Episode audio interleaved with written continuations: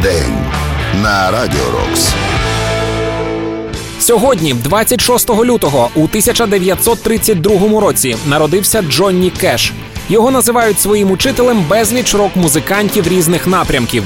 Джонні завжди був відкритим для експериментів. Наприклад, записав одну з пісень в альбомі «U2», а останньою його роботою став кавер на трек «Hurt» гурту Nine Inch Nails.